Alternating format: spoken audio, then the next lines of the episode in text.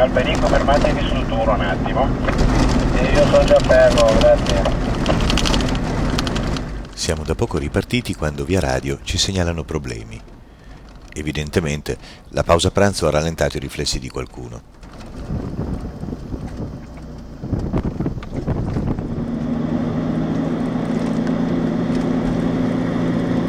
Avanzo con circospezione sulla sabbia e arrivato su una cresta ecco davanti a me Marco e Renzo insabbiati.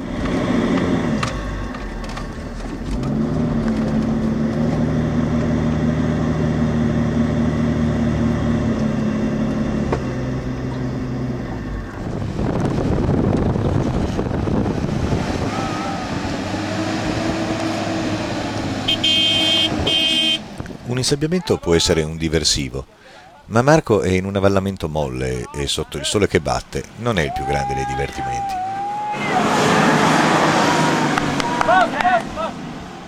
Adesso indietro casa! Aspetta, dai, dai, dai!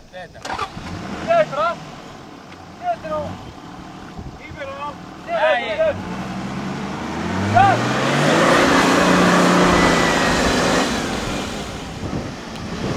Si spinge, si tira, si tenta e ritenta, ma con le sole piastre non c'è nulla da fare.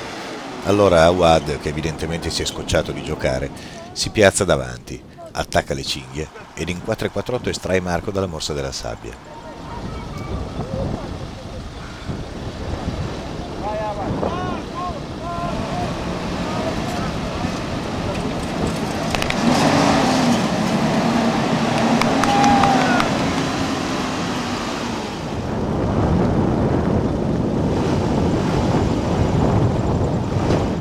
Bravo, bravi, bravi tutti.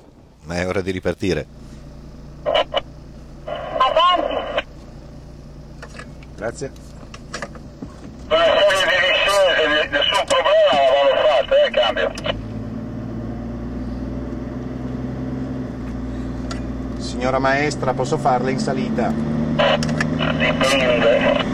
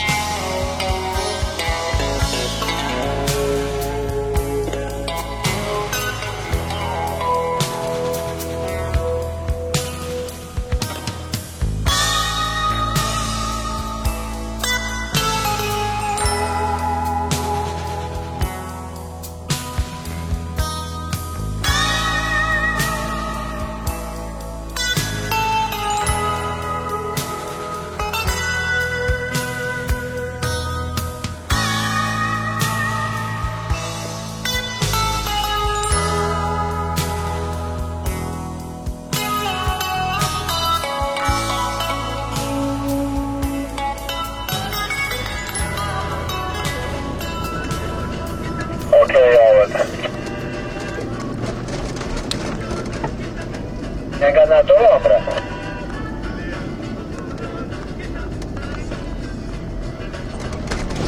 Ti tolgono ridotto da quella macchina. Siamo a circa 10 km dal primo relitto di aereo che incontriamo in questo viaggio. E praticamente il tramonto e stiamo cercando di arrivarci con le ultime luci in maniera da non dover fare il campo completamente al buio Non dovrebbe essere lontano, solo qualche chilometro avanti a noi. Il relitto che stiamo cercando è quello di un Savoia Marchetti SM-79, l'aerosilurante usato dall'aviazione italiana nell'ultima guerra, conosciuto come gobbo volante. Il primo eccezionale documento cinematografico sulla battaglia aeronavale del Mediterraneo. Ma cosa ci fa a centinaia di chilometri dalla costa un aerosilurante? È un mistero rimasto tale per quasi vent'anni. Decollato da Berca il 21 aprile del 41 per una missione di siluramento su un convoglio alleato a sud di Creta, sulla via del ritorno probabilmente incontrò forti venti da nord-ovest che lo fecero derivare verso sud. L'equipaggio era appena arrivato in Africa ed era inesperto delle particolari condizioni meteo della zona e giunto alla fine del carburante tentò un atterraggio di fortuna.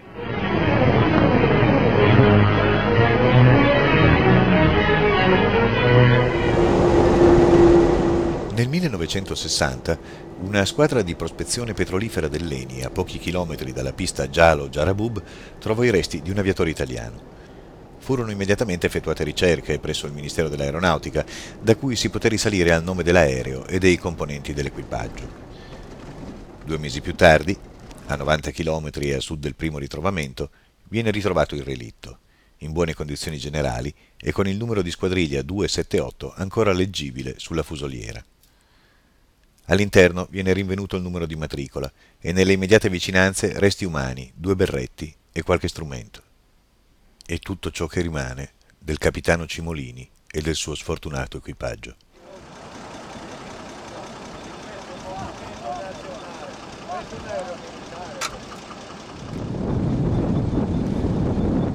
Dopo anni di visite, ormai non resta più molto del mezzo, cannibalizzato al punto che se ne scorge solo più parte della struttura tubolare e qualche leggera lamiera contorta.